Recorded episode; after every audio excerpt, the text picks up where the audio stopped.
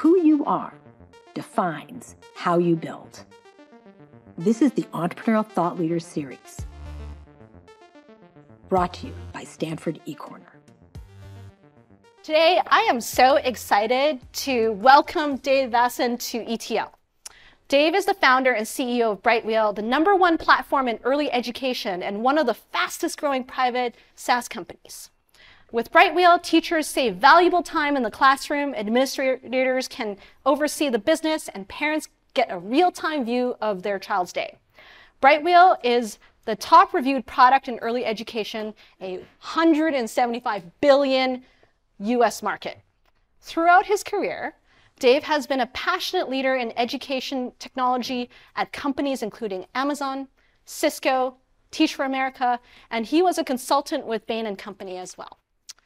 Dave is also a first generation American. He holds a BA uh, from Stanford University, class of 2003, woohoo, and an MBA from the Wharton School. He lives with his wife and two daughters in the Bay Area. We're going to kickstart with a video and huge welcome to you, Dave. Thank you.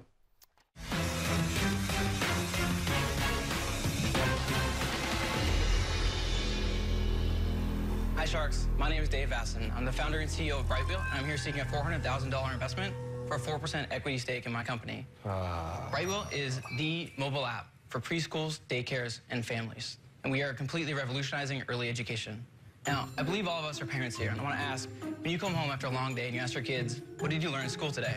Does this sound familiar? You did everything I did. And I'm going to tell you. You're going to tell me? I don't know. This is the experience for millions of parents across America every single day, and especially for younger kids.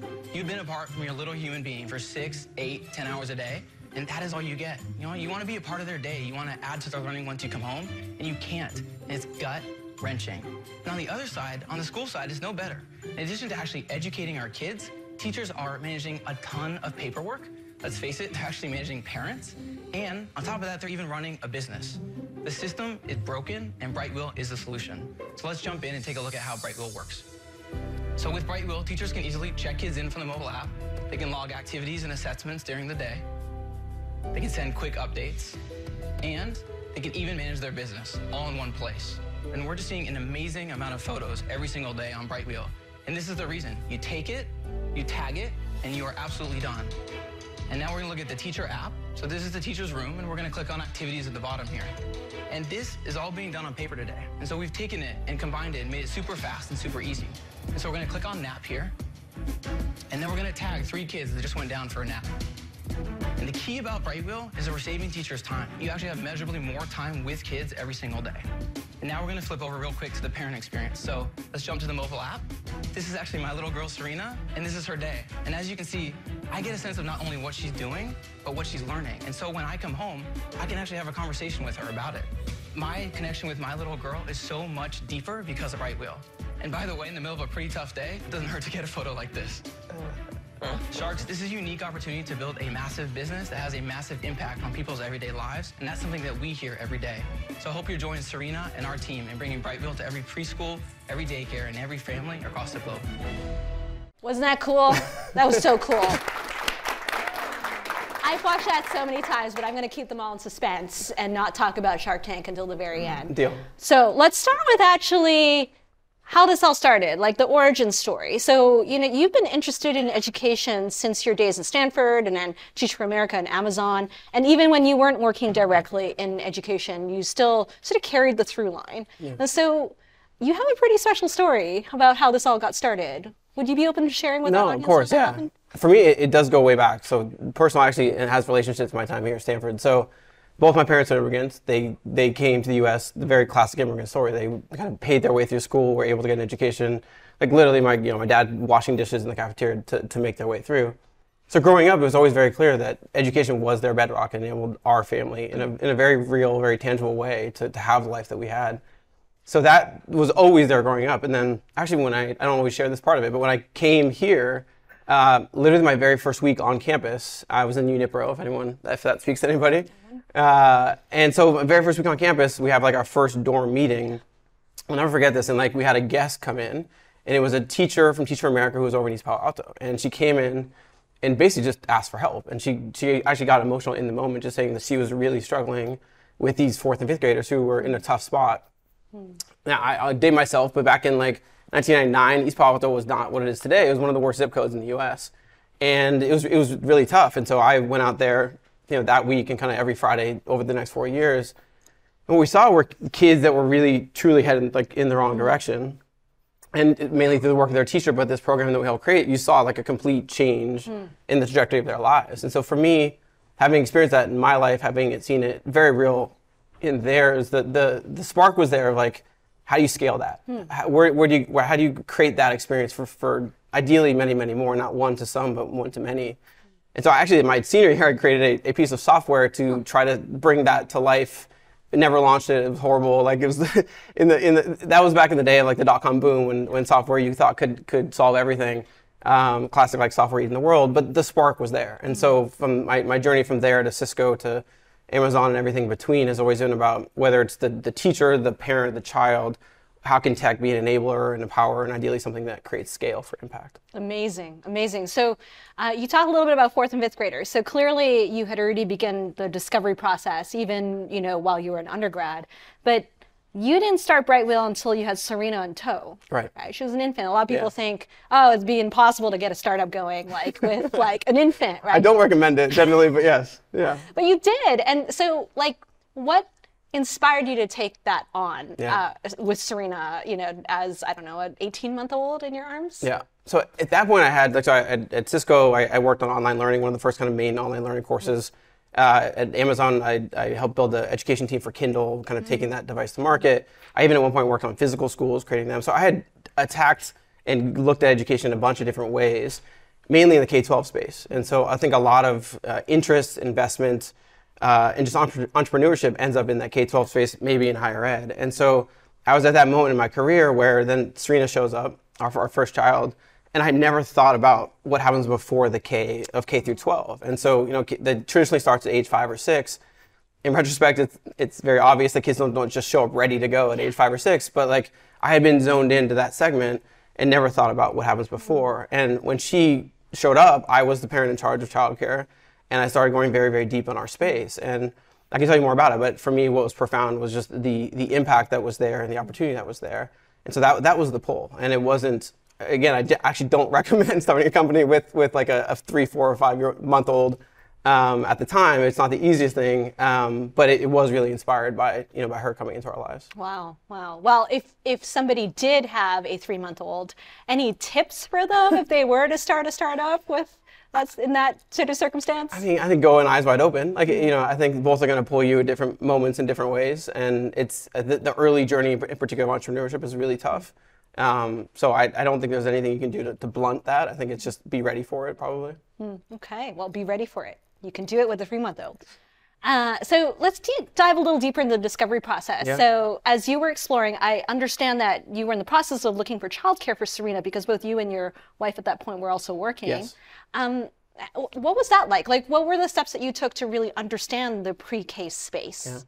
So for me, the first thing that was really compelling was just understanding how important it was. And, and again, I literally had just had you know blinders on or whatever it was to, to this part of the market, and realizing that when you look at the child, the first five years of development arguably the most important five years of development in the development of a human being. It's, it's just so critical for, in every way for certainly cognitive, but physical, emotional, every, every type of development.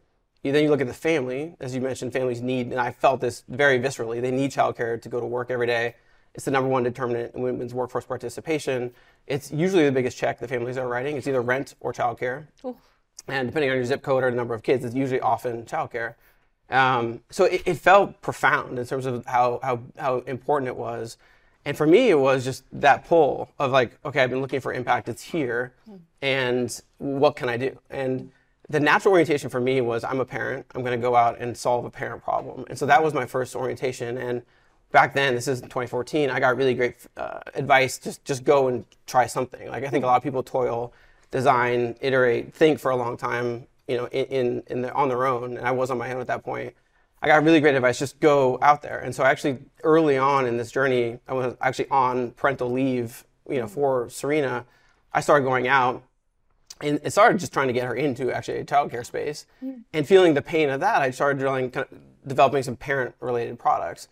I quickly realized that I was off course, and I think being able to really quickly, early talk to users, and in particular who were going to be the determinants, the the like the buyers. In this case, it was the small business owners and the administrators and the teachers. They were interested in the parent problems, but that wasn't their the biggest thing on their minds. Like mm-hmm. making parents happy actually wasn't the biggest thing that they needed to solve day to day. Mm-hmm. And so it was a quick pivot into okay, what are your biggest challenges? And doing a lot of observing and listening and just asking, like mm-hmm. not not going in there with any predispositions of I know technology, I can solve your problems. Just asking, hey, like what is most challenging for you? What's what's most time consuming? What if you could take one thing out of your day, what would it be? Um, and having those conversations as well as just observing the workflows that they had, which honestly were pretty tough to observe. Like they were really painful. These folks are are even in the hub of, of Silicon Valley, even in like the tech capital of the world, running on paper, more or less. Paper checks, maybe like really old spreadsheets, horrible software, and kind of band-aiding together these different systems. We, we benchmark like 15 different tools that they're using to run their small business. And it's no different than a restaurant or a yoga studio or pick your small business. But this was one market that really had never had adequate tools, and hmm. really no one took a modern SaaS approach to saying like, how do we solve those problems? Hmm. And it, it, it was at a time and there was a trend toward just building more dedicated software for hmm. dedicated verticals, and it just happened to be that this was a very big one without, frankly, any you know real software. You know, you also uh, pointed out, I think, in some of your other sort of talks that uh, this space is also pretty regulated, which I wasn't aware about. It's mostly private business owners, if not all, and it's all regulated. Could you speak to that a little bit? Yeah, it's funny because I got to talk to other founders who are in uh, healthcare or they're in transportation, and and they're like butting up against you know like if you think about the Airbnb or Ubers, that like fighting regulation all the time. We love regulation. Like we're like you know regulation. So childcare is highly regulated, and it, it, it it's because the age of the kids. Like there are certain safety things you have to take into account. And it's very different actually than K-12. And so it's, it's a small business and a childcare licensing component and they have to deal with that. And so every day they have to know physically where kids are. They have to know the ratios of teachers to students. Have, if a kid scrapes their knee, they have to, to look at that in a certain way.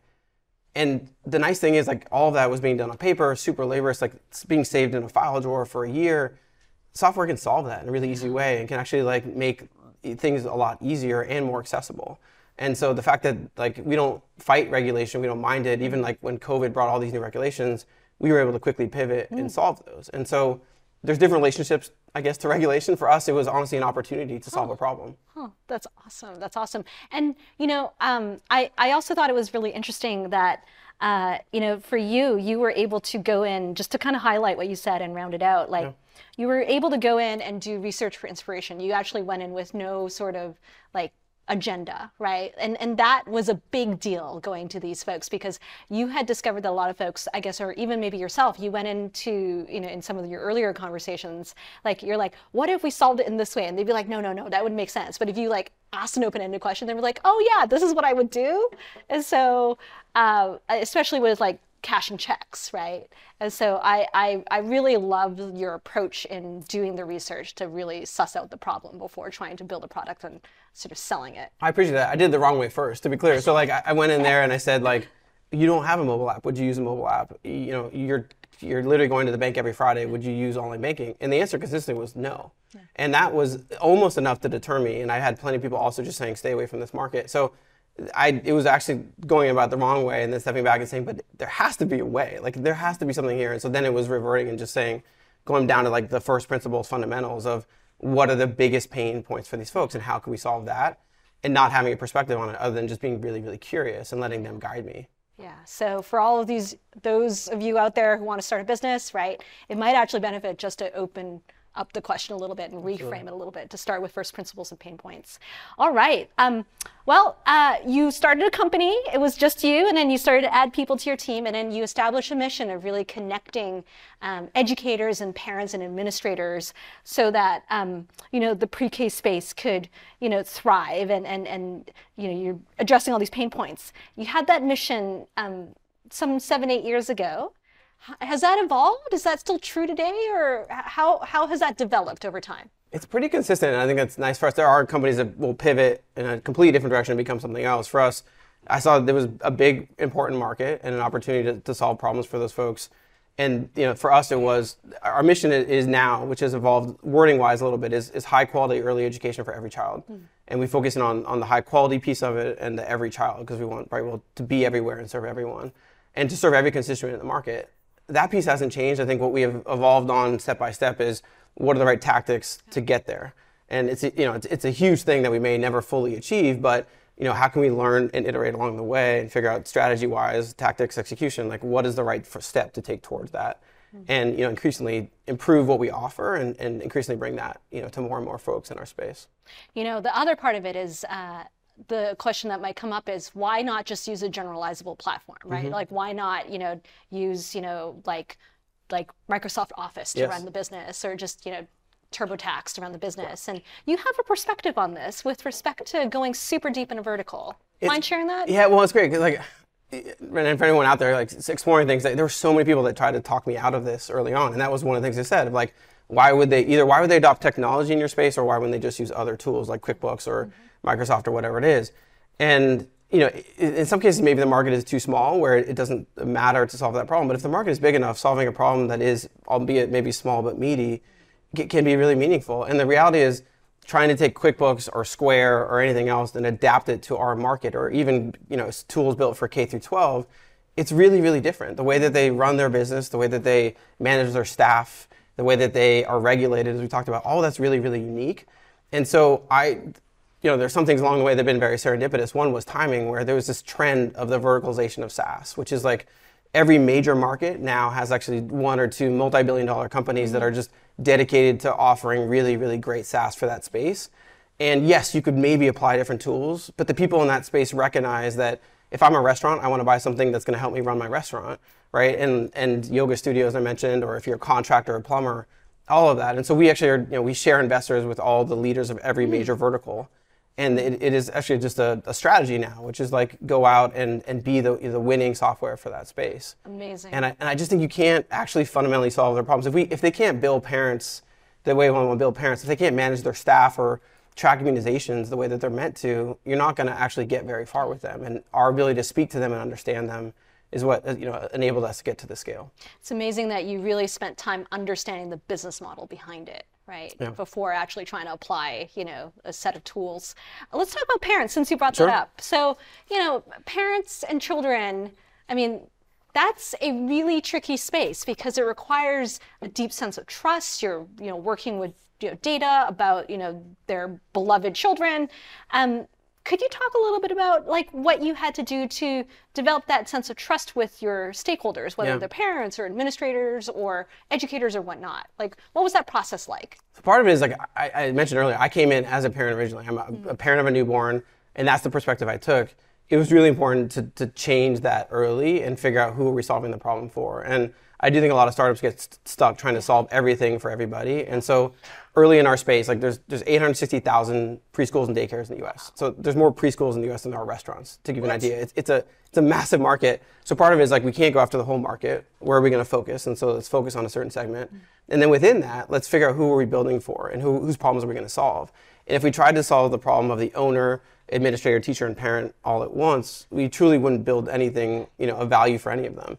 And so we actually have been, for the most part, really just focused on within the school, hmm. the owner, the administrator, and now the teachers. How do we solve their hmm. problems? Hmm. And I was joking actually with somebody backstage who used the Brightwheel, and I, I, I basically apologized because they're a parent and we haven't touched the parent app in like five years. And we've just been really, really focused. Yeah, no, it's, it's like embarrassing. Like I, I'm not very proud of that app, um, but it's been like hyper, hyper focused. And I think a lot of people again get stuck trying to solve everything. For us, it was like e- even now as a, as a larger company, we still have very limited resources. Let's know what we're solving. Let's focus on that. Let's figure out how we're going to measure it. And I'm very excited about addressing parent needs over time. Hmm. Thankfully, they've been happy with the experience that we give them, and we're hyper, hyper focused on the folks who are going to buy and use the software every day. Hmm. Hmm. Raise your hands if you are using Brightwheel as a parent in the audience. See, you got some fans A Couple, here. yeah. You got some Hopefully, well, here. users. Hopefully, they're fans. I don't know. Yeah, at least users. they're fans. Okay, I'm pretty sure okay. they're fans. Um, so during the pandemic, conditions changed. It was it was kind of interesting. Everybody was at mm-hmm. home. You know, parents were with their children. Like, what was that period like for Brightwheel and your your users and your stakeholders? For us, so as a company, I'd say first of all, like we had already had three offices, so we Bay Area, Denver, and Austin already, and so we had mm-hmm. already figured out in some ways how to work across time zones mm. and as, you know asynchronous, asynchronously. So in some ways that transition was maybe less hard than companies who are all on a headquarters every single day. Still challenges in being fully remote and really scaling a company and and doing all that and things we have to be really intentional about. On the customer side, it was really interesting because everything got really bad for a while, and you know our entire space shut down, and there was a lot of fear there. And our belief was that you know things, childcare ultimately is a fundamental need. It was it was classified early on as one of the core uh, services that you know that would need to be protected and reopened. As we talked about, you can't people can't literally go to work if there is no childcare, and so our space was one of the first to reopen, and there were regulations made to allow for that. Um, and then, you know, there were a bunch of new things that they had to do. And for us, the ability to kind of quickly change our roadmap and say, we're going to solve these problems. So we launched uh, a learning at home product for them. We launched COVID protocols. We launched a bunch of things to solve those specific problems. It ended up being an accelerant for us. It was, you know, at a weird time when things were really hard, our team took a lot of motivation in being able to solve these really, really tangible problems because mm. businesses at left and right were going, out, of- you know, going out of business. So our ability to really solve the fundamentals for these folks, help them reopen, help them run sustainably, help them like with these new regulations, it was really an inspirational moment for our team and you know a moment of growth because we mm. really could step up to that moment. Oh, that's amazing. Uh, now that we're all going back to the office in the last year or so, parents uh, who have been with their children, some, you know, their children don't know any other existence than them working from home. What has that been like now that parents and children are not sort of spending all their time together at home? I, I mean, from the company side, we've been always very open about it. If a kid runs across the Zoom screen, like we're going to be very welcoming of that for our our demographic and our type of work. And then what we saw is basically our, our space returned to, to full enrollment pretty quickly. There's some staffing shortages and some challenges there, but I think this, you know, th- there's always more need than supply in our space, and so the ability to go find a spot, get in, and go through that process is is uh, frankly like what it was before. Um, and so in that way, there have been challenges and ups and downs through COVID for our space, but it's actually brought the attention to early education in a lot of ways. Like in many, like even in political spheres, early education is now talked about more hmm. than higher ed and, and K-12. It's, oh. and, and, really shine the light because I think, as you said, parents are feeling the pain. And I think there's a lot of empathy there. Like they're dealing with their kid all day long. They feel a lot more for, you know, the teacher, the preschool teacher, the childcare worker who is like literally doing that work across many, many kids every day. Yeah, I've uh, I've had colleagues who are like, "Oh, my kids don't want to eat when I cook them anymore." Like, I understand now what you know pre-K was doing for my day to day. So, thank you for that. Uh, let's talk about a little bit more about people. So, we touched upon your staff during the pandemic, and Yeah. I think you have a very strong philosophy of how to build a team and who, um, how to hire, how to find great candidates that you know fit with Brightwheel's strategy and culture. Mind sharing a little bit about that? No, of course. I'd say like for me, some of the big learnings are are well, one, the biggest wins and misses for me have largely come back to people, and then two is you can have the most amazing idea, the biggest market, the the best product, whatever it is, but if you can't bring the right people around you to go uh, solve that, you're going to be you know on your own and, and never get to that point every time. So for me, like the importance of people was something I didn't fully appreciate when I got into this uh, journey and figuring out really who we were going to be as a company and both you know through our wins and the things that we were doing well as well as the times that we brought on folks who weren't a match mm. really taking those moments to be introspective and say like who do we want to be? And mm. i think i didn't fully appreciate it until this experience that you know you'll have someone who really is excited and thrives at company a like amazon and then they go to google and they, they hate it and they bounce back or vice versa or whatever. And each company rightly so is going to develop its own dna that makes it successful understanding that, actually defining it, reinforcing it, making sure it lives throughout the organization, particularly now being remote, is one of the most important things that I have to do today. And again, I didn't fully appreciate that. So, you know, whether it's values or we call them leadership principles, the things that make you super unique as a company that are going to allow you to achieve that huge vision, that huge mission, you, you have to be, frankly, kind of uncompromising in those things and help people understand that. And the, one of the best things that we can do is in the interview process, be very open because some people are going to come in and they're going to be super excited about that, and some people are not. And we'd rather be very open about that and then help people understand what we value in terms of their growth at Brightwheel. How do you test for that in an interview? It's tough because I, I, at this point now, like the standard thing is, oh, like let's look at your resume, let's look at your LinkedIn, whatever it is, it's, it's a match, let's go. We put way less emphasis on that now, and so we really try to dig in and say, okay, like we have um, uh, a leadership principle called think critically, move fast. And so we're going to really probe and go deep on an example or give you a, a hypothetical and really figure out are you a critical thinker? And at the same time are you going to just sit and think or can you take action? And do you have a mm-hmm. bias for action? Um, you know we have one that just is focused on customers. And so we're going to understand how you value customers and bring that into your process. So it, we have literally we have these eight leadership principles. We, we divvy them up amongst the interview group. Hmm. We put scores against those. We debate them. If we don't get enough data we go back and, and get hmm. more and so it's being really really direct. This is something i learned at amazon frankly. Amazon has 14 leadership principles.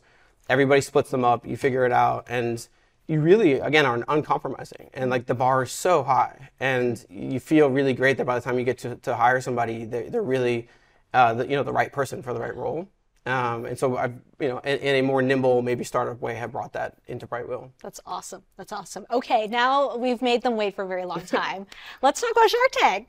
That was let's it. kind of an unconventional decision upon your part as a startup to decide to pitch uh, SaaS, a SaaS company on Shark Tank. Like, maybe a little bit more about the experience. Like, what was it like meeting Mark Cuban? What was it like talking to Chris Sacca? Like, what happened? Yeah. Was, first of all, I never thought.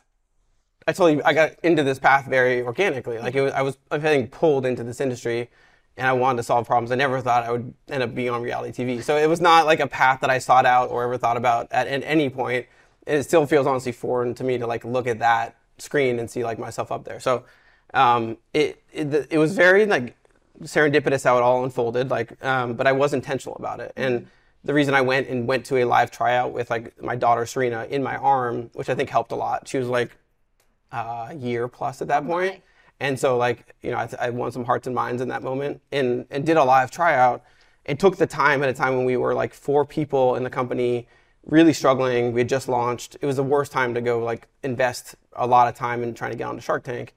But when you think about our core audience of you know um, small business owners, preschool teachers, parents, there's few places to go reach them in in the way that we you can through that medium. And so it was intentional, um, and it wasn't it was it was about Brightwheel. It wasn't about trying to get on reality TV. Um, but for me, it, it was a really eye opening experience. They take it very seriously. So when you say like, what was it like meeting Mark Cuban or Sa- Chris Sacca? When I walked out on that carpet, they had no idea who I was. They knew nothing about me. Um, they weren't allowed to, and I've heard that people even got kicked off the show if they tried to create contact before. So like, it's completely cold. It's a long pitch. Like that was the whole thing was 12 minutes of screen time.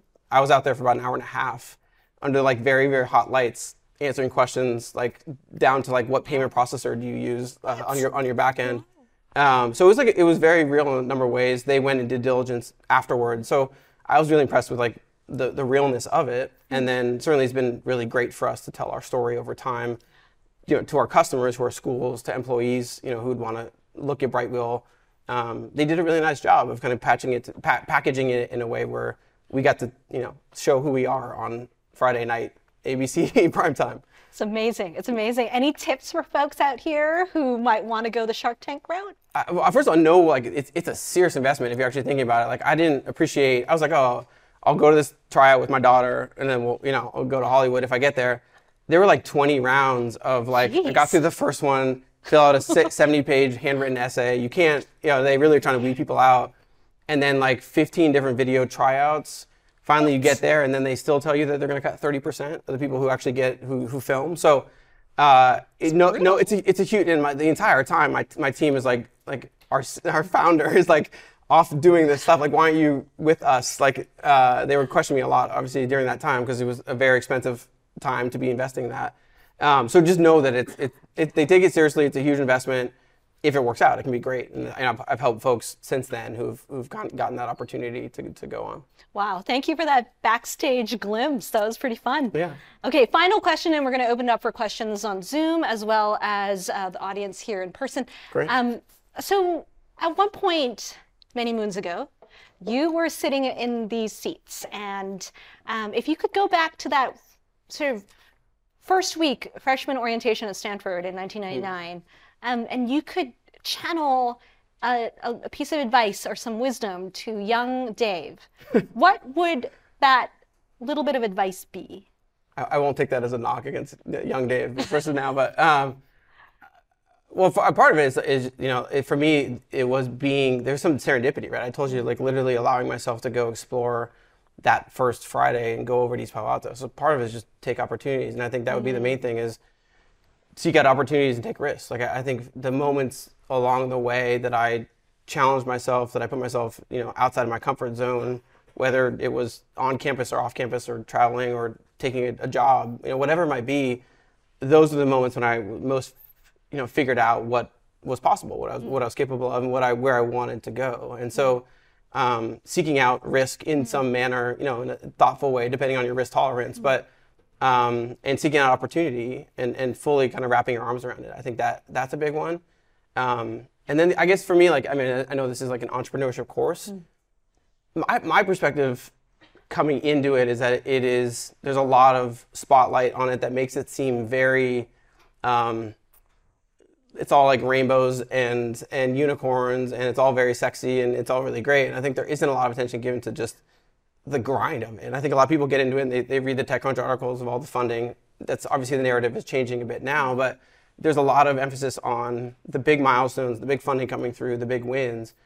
The reality is like it, you know, it, it really is tough. And I think if, if you get into it for uh, the wrong reasons, if your heart isn't in it, or if you're not ready to sign up for a long journey, it, it's going to be really tough. And so I think folks need to go in eyes wide open that you're signing up, you know, if you make it for seven, ten plus years through a lot of ups and downs, a lot of sacrifices along the way, like whatever might be family, friends, like p- pick your sacrifice. But um, I think the glorification sometimes of founders or startups can sometimes then surprise people when they actually get into it. And I, and I I would admit I was surprised. So. Hmm.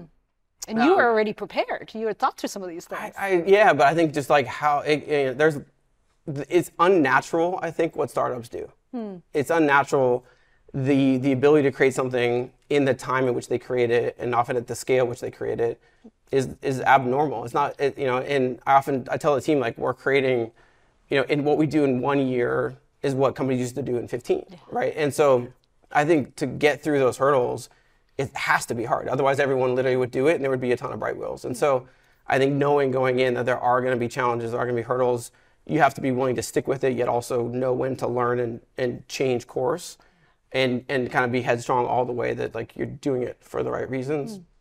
All that is yeah, it's just it's hard. It's it's it's a grind, and so I think.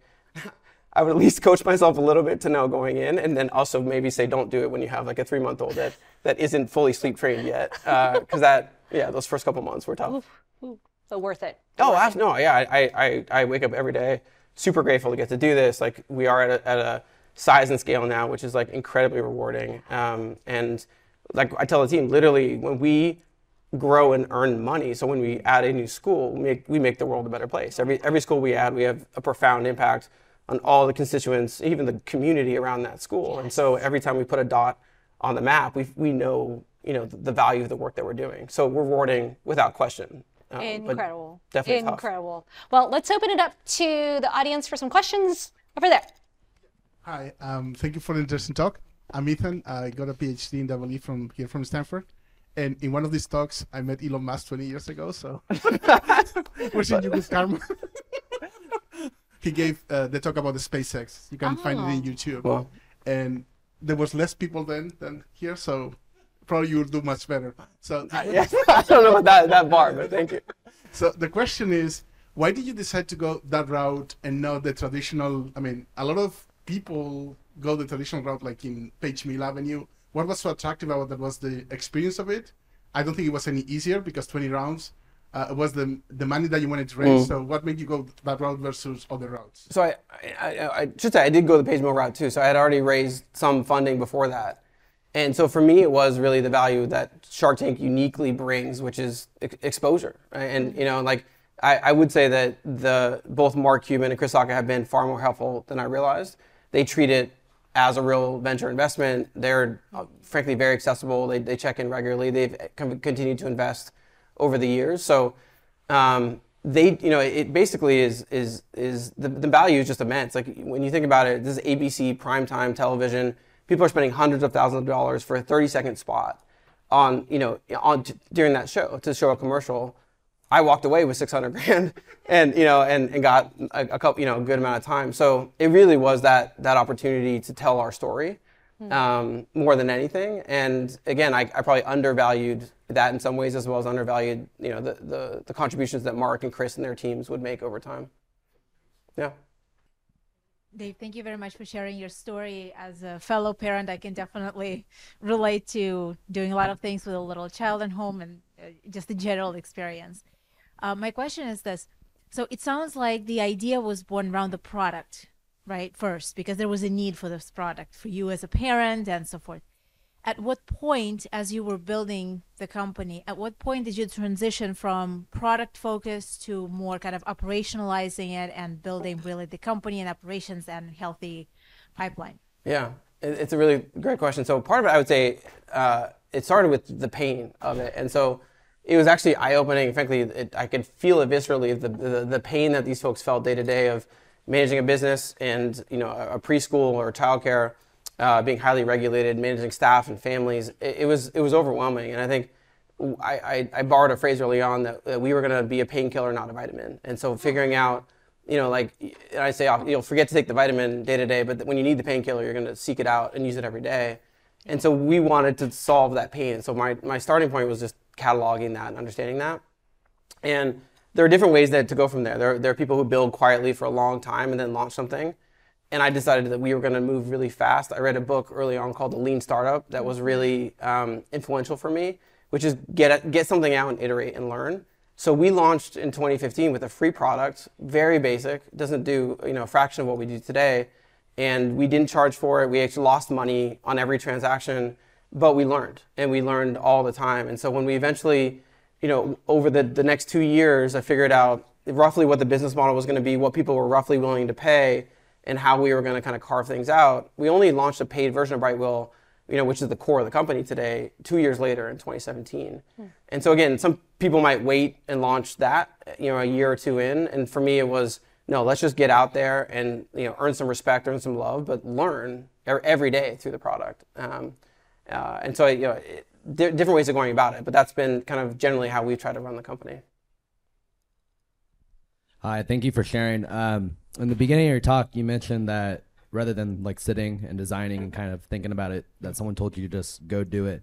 Can you kind of describe what that step from like step zero to step one was like, and kind of how that propelled you forward? Yeah, so I felt very blocked early on because it was a it was a lot to go do and think about and solve in our space. Like you have the business owner, the the the, uh, the administrators, the teachers, the parents, and I, as I said, I actually was focusing on the parents first wrongly, and started thinking, okay, I'm going to go build an app. I got to go figure something out. The best advice, which I, I now am offering for free, I guess, is is uh, just literally go test something. And so I, I created a I don't even know what it was on, but probably some PowerPoint slide or whatever, and acted like I had a real product. And I went door to door and showed it and got feedback on it and basically got beaten up through that process because it just people were like, that's fine, but not the thing. And if I had like toiled away and built that thing for a while, it would have been totally the wrong thing. And so quickly getting that feedback of this is not our biggest problem, let's talk about what is.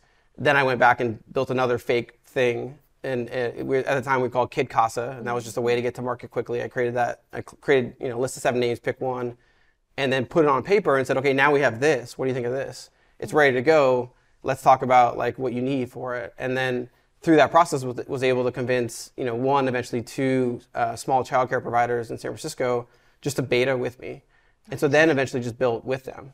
And so it was kind of an iterative process to like figure it out until I had enough to know what I could build. Built a really you know, not great early version of Kid Casa, but again, just continue to the, even to the last question, just continue iterating and learning. Let's take a Zoom question. So, Mandy, if you want to read the top one. Yeah. All right, most upvoted question on Zoom. Can you elaborate a little more on the value added for teachers? Do you notice some kind of initial pushback from teachers? It seems to be more work overload for them. Hmm. So it was interesting coming in. I think there are really different approaches. I, I consider us ultimately a SaaS company, but when you look at education companies, there are a lot of folks that come in and say, "Look, we know better. We know how to solve your problems." We took a very different approach, which is, what are your pain points? What are the most challenging things, whether you're an administrator or a teacher, and how do we solve that? And what are the things that we can do to solve that? Um, and do it in a way that feels intuitive. And so, like even to the early iterations, it was figuring out how quickly can we get that job done. Like, There's a, a framework called work to be done or jobs to be done. How do we get that done as quickly and efficiently and easily as possible to the point where they can pick it up and g- get the stuff done that they're doing anyway really, really easily. And so we don't come in and say, Brightwheel does an, an, an insane amount of things. We don't say do all these things. We say take the things you're doing today, and we promise we'll make life, e- life easier and save you measurable time, and then earn their respect with that. And then over time, we get to do more and more for them. But we take a very teacher, educator, owner centric view of we want to solve your problem, whatever that problem is, and do it in the best way possible. All right, you've been waiting so patiently.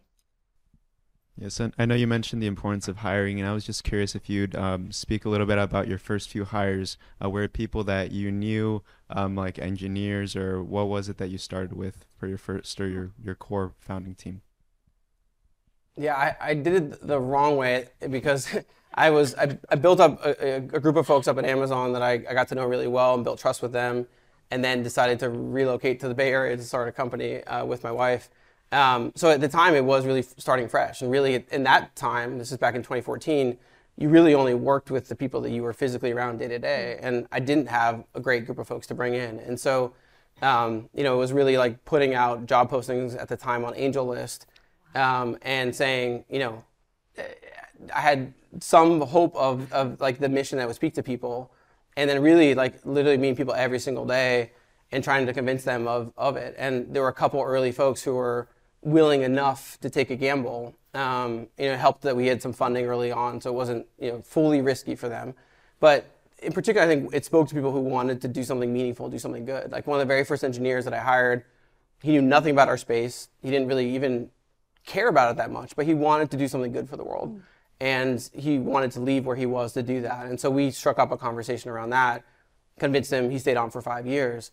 Um, but a lot of the early work, to your question, is like being the champion and the motivator and the person who can who can paint that vision enough so that you can get a couple people around the table. And then, you know, once you get that core group, it becomes a lot easier.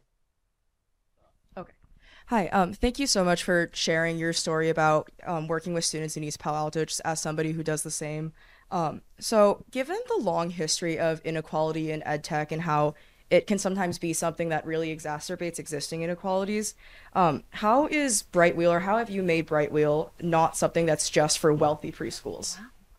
It's a great question. So, there was a lot of skepticism I, I had early on, whether it was folks interested in impact or even investors, and they thought, oh, this is going to be uh, a Silicon Valley wealthy preschool product um, that certain demographics will buy. And I felt confident enough early on that the pain that we were solving uh, was going to be universal, and I had to test that, you know, throughout different markets throughout the country and different demographics throughout the country.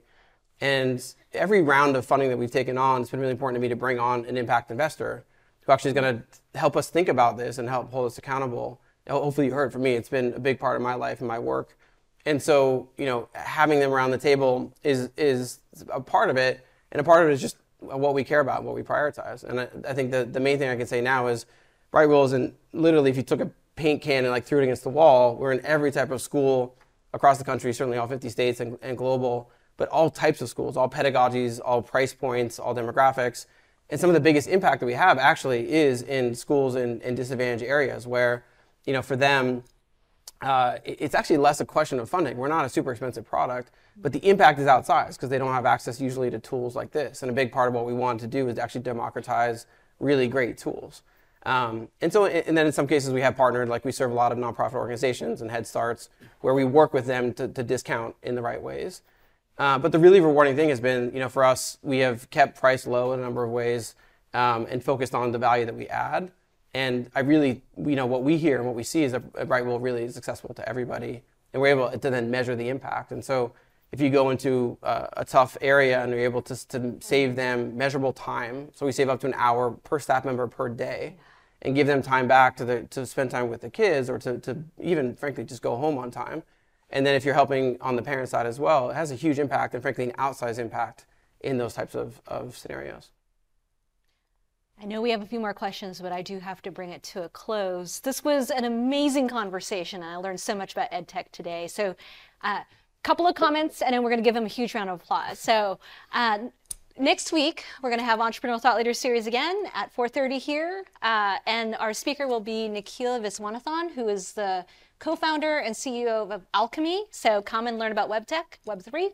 Uh, if you're curious about these talks, uh, go to the Stanford eCorner, uh, ecorner.stanford.edu. You can find more talks going back 20, 30 years. I guess you and I were here. We had Yes, UCL back then. And uh, there's podcasts, there's articles, there's much more content on entrepreneurship and engineering at Stanford. So uh, let's give Dave a huge round of applause, and that concludes. Thank you. The Entrepreneurial Thought Leader Series is a Stanford eCorner original production. The stories and lessons on Stanford eCorner are designed to help you find the courage and clarity to see and seize opportunities. Stanford eCorner is led by the Stanford Technology Ventures Program and Stanford's Department of Management Science and Engineering. To learn more, please visit us at ecorner.stanford.edu.